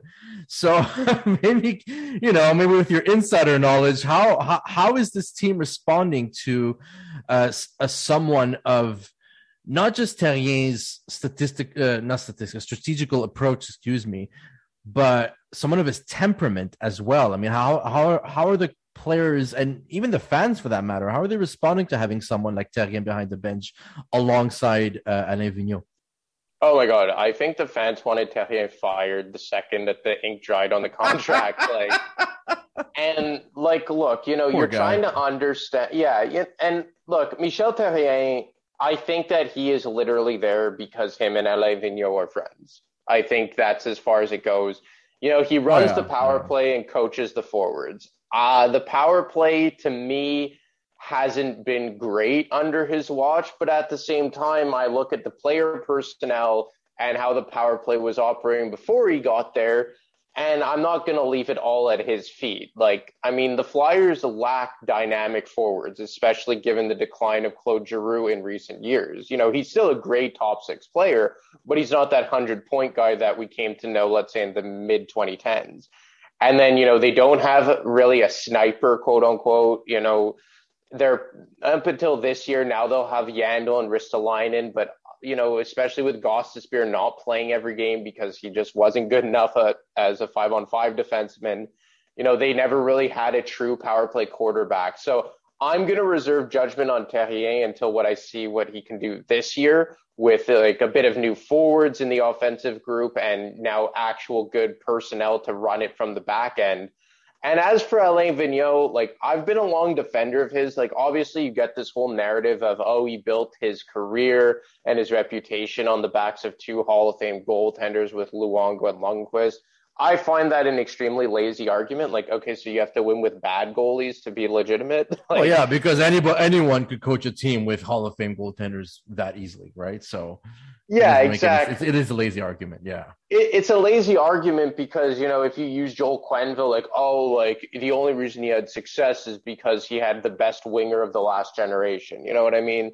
So I mean, I, I think that's a bit. I, I think that Alain Vigneault sometimes struggles to adapt. I think we saw that with um, against the uh, the New York Islanders, and a lot of fans turned on him this year. But here's the thing: is that since 2012, the Flyers have won one playoff series, and that was with Alain Vigneault steering the ship.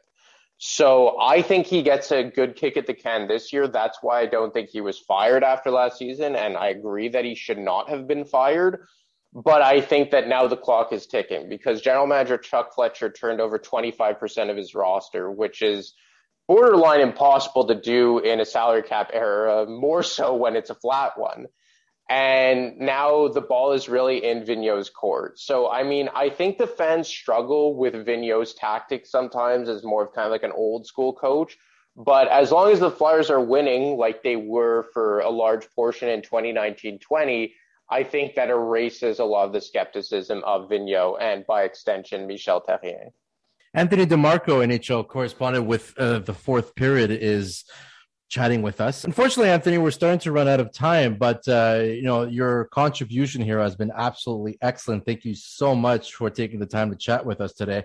But I will ask you one last question because I'm not going to end this interview talking about the Flyers. We're going to talk about Bleu Blanc Rouge, and you're going to tell me what your predictions are for this year's Montreal Canadiens. Um. Oh no no no no no no! You don't need you don't need to do that big sigh. okay, you be a little positive. Look, this is not. I I personally think they're going to miss, but I will preface it by saying that it's not going to be. Come on. Because, look, look, look, look. Honestly, I think it's because you got to look at the rest of the the field, right? Like, let's start with the Atlantic. Is it fair to say that regular season it's fairly locks to to bank on the Lightning and the Bruins and or not even the Bruins and the Leafs making it? Those two teams, Leafs and Lightning. You can even throw in the Panthers for that matter. Yeah, there you go, the Panthers. Yeah. So now I think Montreal will come in in the wild card mix. I think that they could hmm. surpass the Boston Bruins, but I'm looking more at the Metropolitan Division because when you look at the Metropolitan Division, there's only really one team in the Columbus Blue Jackets that you can definitively say they're not a playoff team. Every other team in the Metro, you can make a serious case can contend for a playoff position. Like, look at the teams who didn't make it last year. The Flyers turned over 25% of their roster. The New York Rangers spent all year trying to get tougher. Then you look at the New Jersey Devils, who made the biggest splash in of the offseason, going out and getting Dougie Hamilton, signing Thomas Tatar, adding Jonathan Bernier. Like, there are a lot of teams that are going to be in the hunt for that wild card position beyond the Boston Bruins? Because I think that you know in light of them losing a guy like Tuukka Rask and Jaro Halak's not going to be there and you're kind of rolling the dice with Linus Ullmark as your full-time starter and then David Krejci retires. Like I could really hear the argument that the Canadiens will be a better team than the Boston Bruins this year. But then I'm also saying who's going to step in for Phil Danault is Jake Evans ready to take on that role as like the premier defensive forward? Can Jesperi Kotkaniemi finally take that next step and show some more consistency in his game? Can Ryan Poehling finally make the crack? Like, I love this team when I look at their wingers. Like, they're arguably the deepest team down uh, at wing. I love the addition of Mathieu Perreault. You know, they bring back all, you know, Joel Armia, Artturi Lehkonen, all these guys. Mike Hoffman's going to be a hell of a player on the power play. But for me, it is just that center ice position. I think that they're going to survive the Weber loss fairly well. I really like David Savard, one of the more underrated defensemen in the NHL. I think Alexander Romanov is going to take a step. So, I mean, for me, it's really going to come down to that center ice position. So, I'm not definitively saying they're going to miss, but because of the hole and maybe the lack of depth down the middle of the ice, I'm just trepidatious when I match them up against the likes of the other teams in the Metro who, you know, even the Pittsburgh Penguins, because you look at the top three teams in the Metro, is it going to be the Islanders, the Hurricanes, and the Capitals? And then you have the Penguins and the Flyers and the Rangers and the Devils all fighting for that wild card spot along with the Bruins and the Canadiens. It's going to be tough. There are going to be two or three very good teams that are going to miss the player the playoffs this year just because there just aren't isn't enough real estate for all of them to get in. All right, Anthony DeMarco, NHL correspondent for the fourth period. Uh, you could actually follow him on Twitter, as a matter of fact, at a DeMarco25. Uh, he's uh, very active on the Twitter. Anthony, thank you very much for taking the time to chat with us. And uh, we're going to give, um, you know, we're going to set this up right now. We need to uh, talk to each other again in April when I uh, shoved it, shove it down your throat that the Canadiens didn't make the playoffs and the Flyers missed it instead. So, uh, on behalf of everyone, Scott, Sebastian, thank you also for being part of this uh, little discussion. Anthony, thank you very, very much for being part of the show. Much appreciated, sir. I loved it, boys, and uh, thanks for dealing with all my connection issues. Uh, very embarrassed, but uh, hell of a first impression I left on you guys. Eh? No worries, man. All the best. All right, boys, take it easy. Thanks, you too. All right, so now it's time for the final segment of the night. It's been a long episode. There was so much to talk about. Uh, but now we're going to talk about a subject that is a little bit sensitive in the province of Quebec. Joining us for this panel, Scott Cowan, Sebastian High, Joshua Rosa, Maria Buabdo, lady and gentlemen, the Arizona Coyotes, our lovable Arizona Coyotes who's had approximately 25 different owners. Gary Bettman, I think, injected about $20 trillion in NHL money to keep this franchise alive. They're in a bit of a squabble with the city of Glendale right now in order to keep uh, using the uh, the arena. Now, apparently, the lease is supposed to end as early as this uh, after this season. Uh, there's been a bit of a squabble. Da, da, da. Some people say ah, it's negotiation tactics and everything. But now a lot of people are saying it's like, hey, maybe they can finally get out of here. Maybe they'll finally relocate. And of course, you know, the popular uh, topic is, oh, they're probably going to move to Houston because, you know, Houston is right beside. They get to stay in the same conference and they're a huge city. And anywhere, any, anybody north of Texas doesn't exactly care about them, and yada, yada, yada. But, however, the eternal optimists up in Canada, in Quebec speci- speci- specifically, are talking about the potential of the return of the Nordiques. So, Joshua, Mr. Rosa, I will start with you.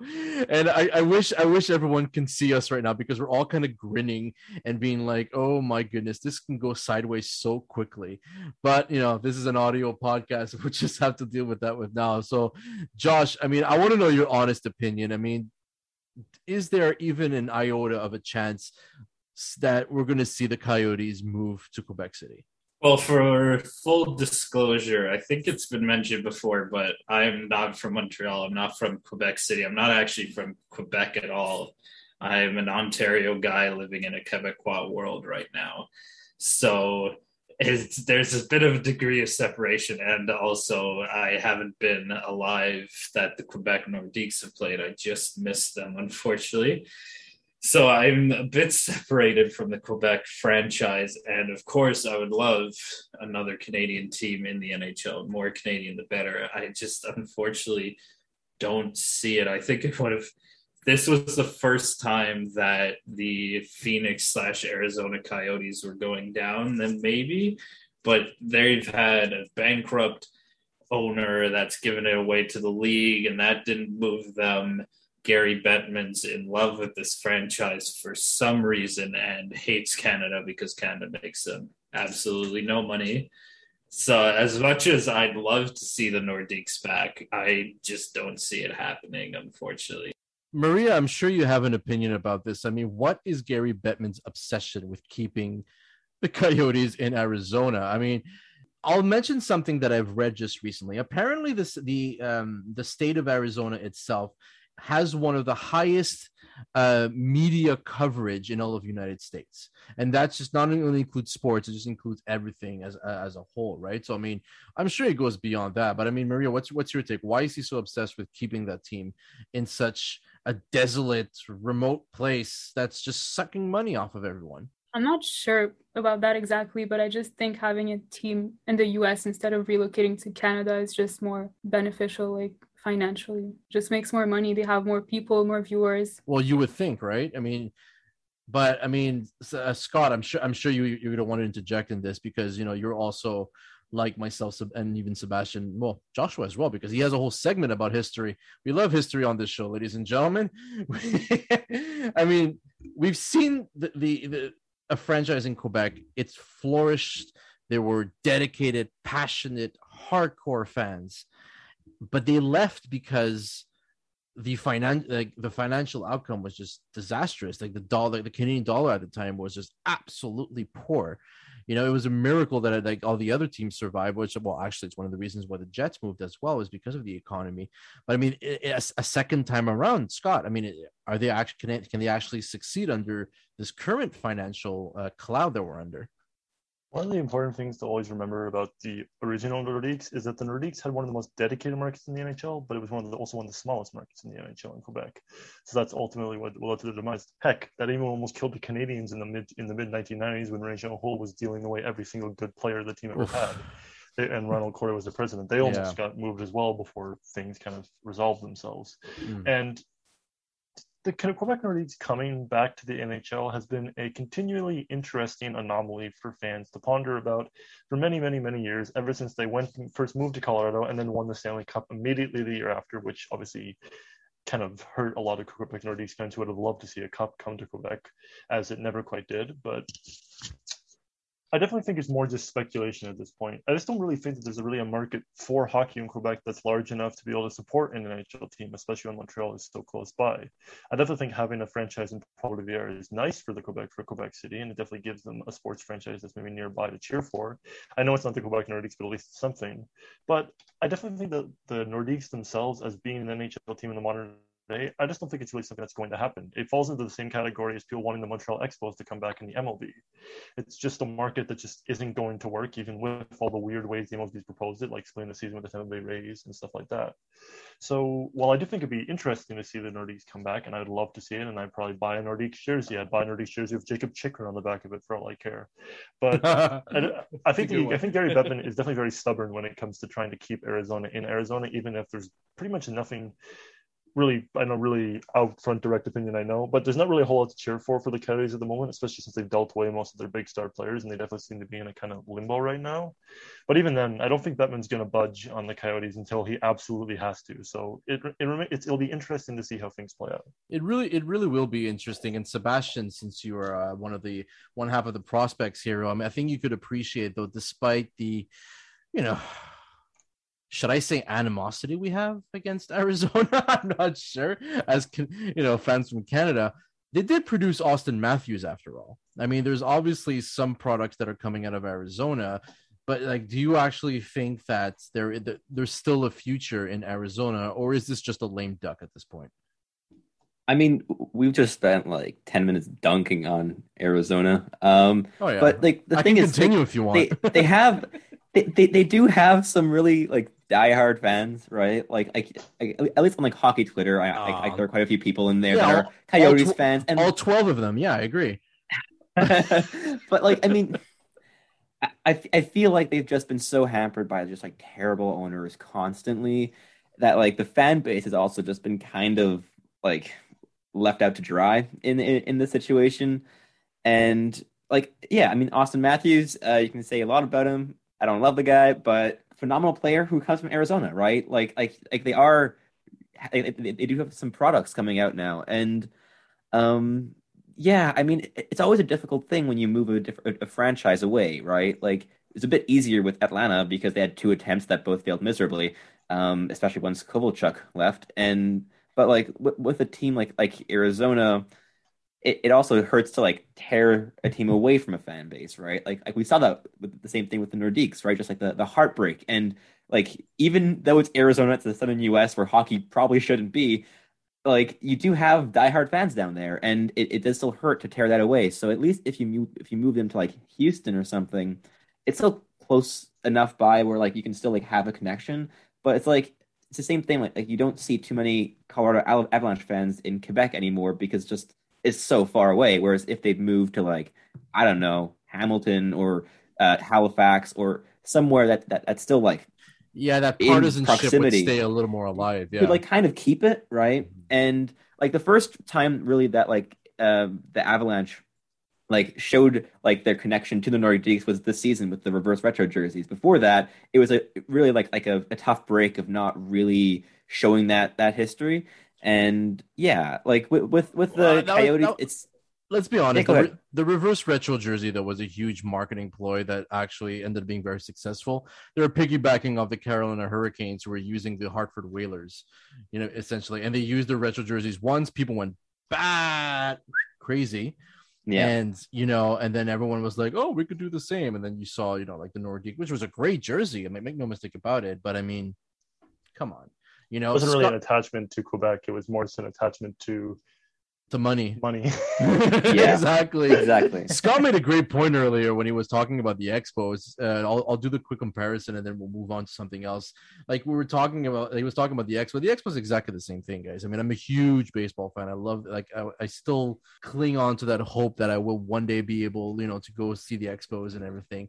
But that's what that was the situation. That's exactly what the, what what you know those dozens and dozens of fans of the Coyotes are living year after year. You know, it's a small market that's been you know although you know they they have Like the support of the league and They're everything. living in a continual Blue Monday. yeah exact oh that hurts man that Sorry hurts, for that, man. but you know but you know it's it's like imagine you know you're, you're you're following a team and you're so dedicated to it and year after year you know you're like oh wow we got some good players and then it just get gutted.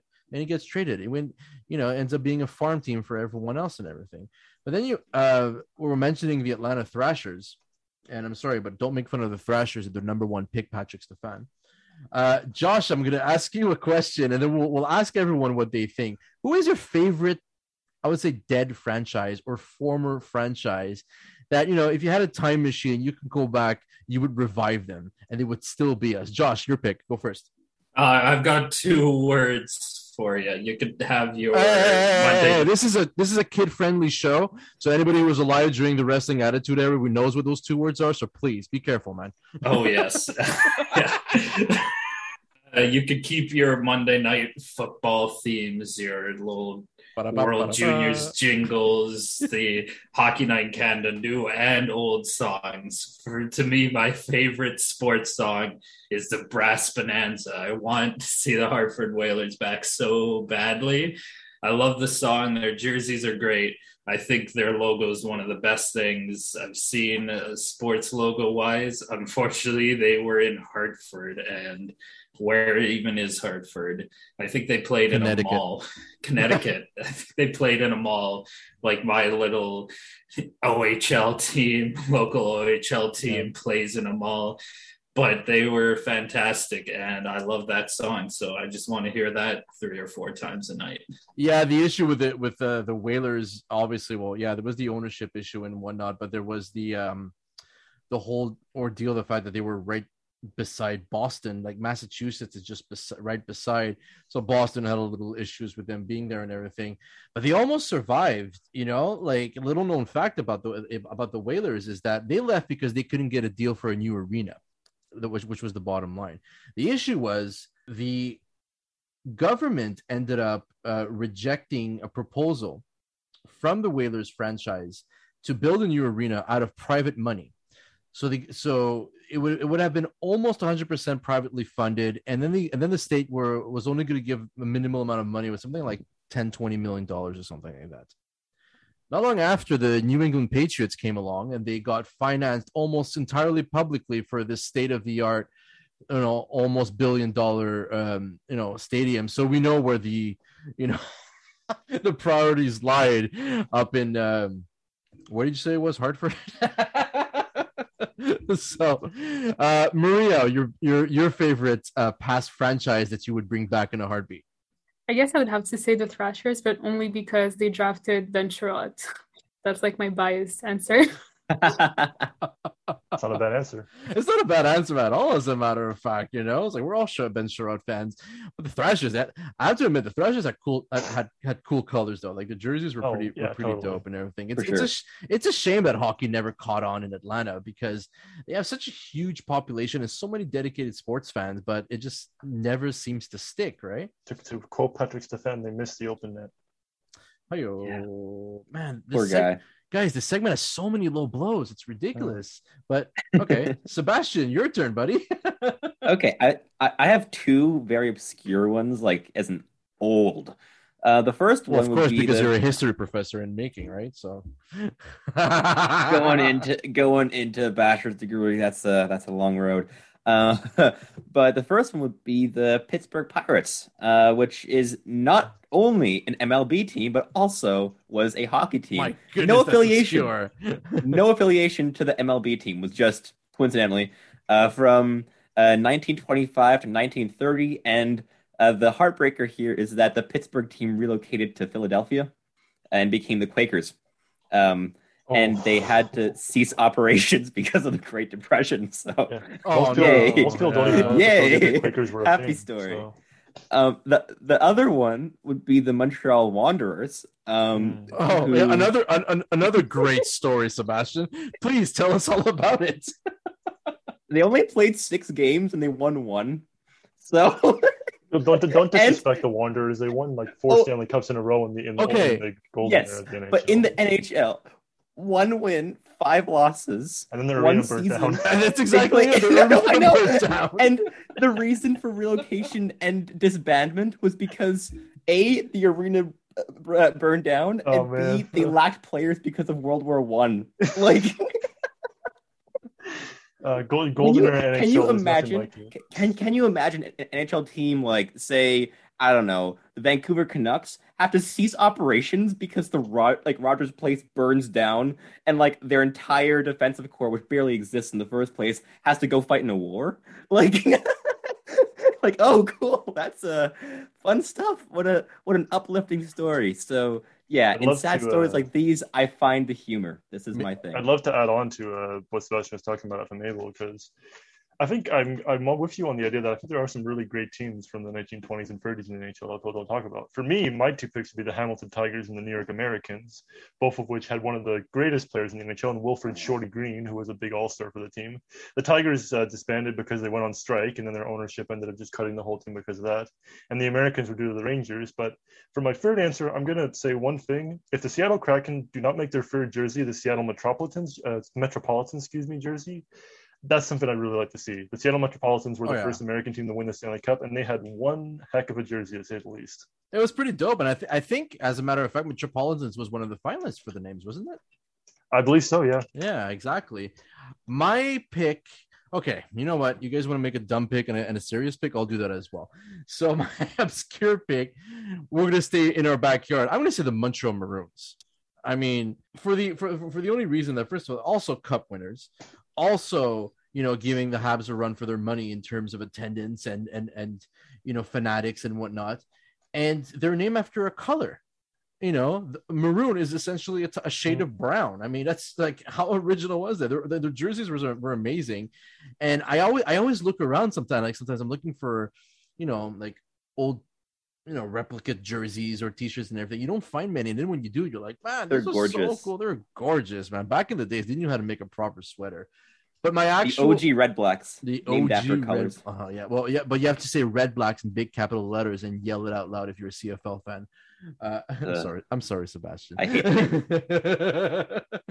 But my actual pick is going to be the Quebec Nordiques. I mean, you know, it's my generation as well. Giving away my age a little bit here. I mean, I've I was old enough to see the rivalries between the Habs and the Canadians. You know, when the first round of the '93 playoffs happened, everyone was on the edge of their seat because Quebec had a better team. on paper at least, right? And then they started winning one games, two games, and then once we came back, and it was going back and forth. And the next thing you know, you're like, man, we could lose this one. But then, you know, we happen to have a goalie named Patrick Roy, which helps a little bit, especially come playoff time. And but you know, all the stories for anybody who's listening, who's you know 20 years and under or whatever, who hasn't hasn't had a chance to see the Nordiques play, I would say that nine nine out of ten stories are true. Yeah, it was that intense because there was a time before the globalization of hockey where people played for the sweater they were wearing. Players, you know, when, when you were looking at the rosters at the time, you know, you were looking at Alain Côté or Stéphane Fiset eventually, uh, you know, and it versus Vincent Damphousse, Patrick Roy, uh, all, you know, so it's like guys from Montreal versus guys from Quebec, and they, you know, and they, they there was actually an, an actual rivalry, and it went all the way into the stands. You know, you hear about the Yankees against the Red Sox, for example, in in in baseball, and how they absolutely loathe each other. But that's how it was. You know, it was Montrealers against Quebecers, and even if you go today, you know, people of a certain age, you know, they still look down on Montrealers. You know, they're like, oh yeah, you're you're from Montreal, you know, you know, you're an Anglo or whatever, and then they would hear your Montreal accent and your Montreal ways, and like, yeah, man, wow, okay, today, you know, you don't really see, but at the time, that's how it was, man. Like it was, it was city versus city. It was you, it was you against your dad wearing different colors. You know, it was your drunken uncle coming in with his ridiculous Winnipeg's Jets jersey that had absolutely nothing to do with the rivalry at the same time, but it was households would light up you know, on a Saturday night, Montreal against Quebec, forget it. There's no one in the streets because everyone's watching the game, no matter how crummy both seasons were having, because you knew something was going to happen, you know. And we heard, of course, of the uh, Good Friday Massacre, for example, being, you know, probably the most intense, intensely playoff game ever played because I think it was what like 900,000 penalty minutes or something, and I'm almost not exaggerating, right? you know, so there's there was definitely an aura to the Nordiques Canadiens rivalry that hasn't been seen in Montreal sports in quite a long time. No, exactly. Yeah, I don't I don't think it's gonna happen anymore. I think Quebec fans are still feeling Scott Young scoring that goal in 1993. Or Alain Côté. Mm-hmm. You know, il était-tu bon le but? Il était-tu bon le but? On ne sait pas s'il était bon le but. No, the goal the, the goal was good, but we're never gonna admit that, right? So. All right, ladies and gentlemen, that's all the time we have. On behalf of myself, Scott Cowan, Sebastian Hyde, Joshua Rosa, Maria Buabdo, a big thank you to Kevin Reason and Anthony DeMarco for joining us on this show. This has been another outstanding episode of Puck and Roll. Here is once again Shane Ivers giving, giving him all the credit for all this music with her fantastic intro, outro, and everything in between. Shout out to Chanel Marie for all the voiceovers as well. We will see you next week.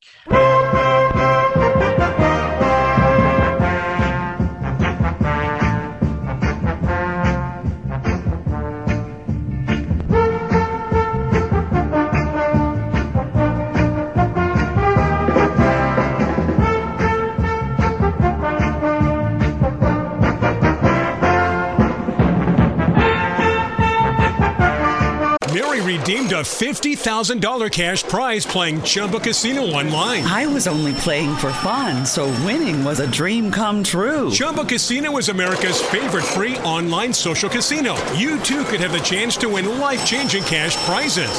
Absolutely anybody could be like Mary. Be like Mary. Log on to ChumbaCasino.com and play for free now. No purchase necessary. Void where prohibited by law. 18 plus terms and conditions apply. See website for details. The voice in the preceding commercial was not the actual voice of the winner. Lucky Land Slots asking people what's the weirdest place you've gotten lucky? Lucky? In line at the deli, I guess? Aha, in my dentist's office. More than once, actually. Do I have to say? Yes, you do. In the car before my kids' PTA meeting. Really? Yes. Excuse me, what's the weirdest place you've gotten lucky? I never win and tell. Well, there you have it. You can get lucky anywhere playing at LuckyLandSlots.com. Play for free right now. Are you feeling lucky? No purchase necessary. Void where prohibited by law. 18 plus. Terms and conditions apply. See website for details. Mary redeemed a $50,000 cash prize playing Chumba Casino online. I was only playing for fun, so winning was a dream come true. Chumba Casino is America's favorite free online social casino. You too could have the chance to win life changing cash prizes. Absolutely anybody could be like Mary. Be like Mary. Log on to ChumbaCasino.com and play for free now. No purchase necessary. Void where prohibited by law. 18 plus terms and conditions apply. See website for details. The voice in the preceding commercial was not the actual voice of the winner.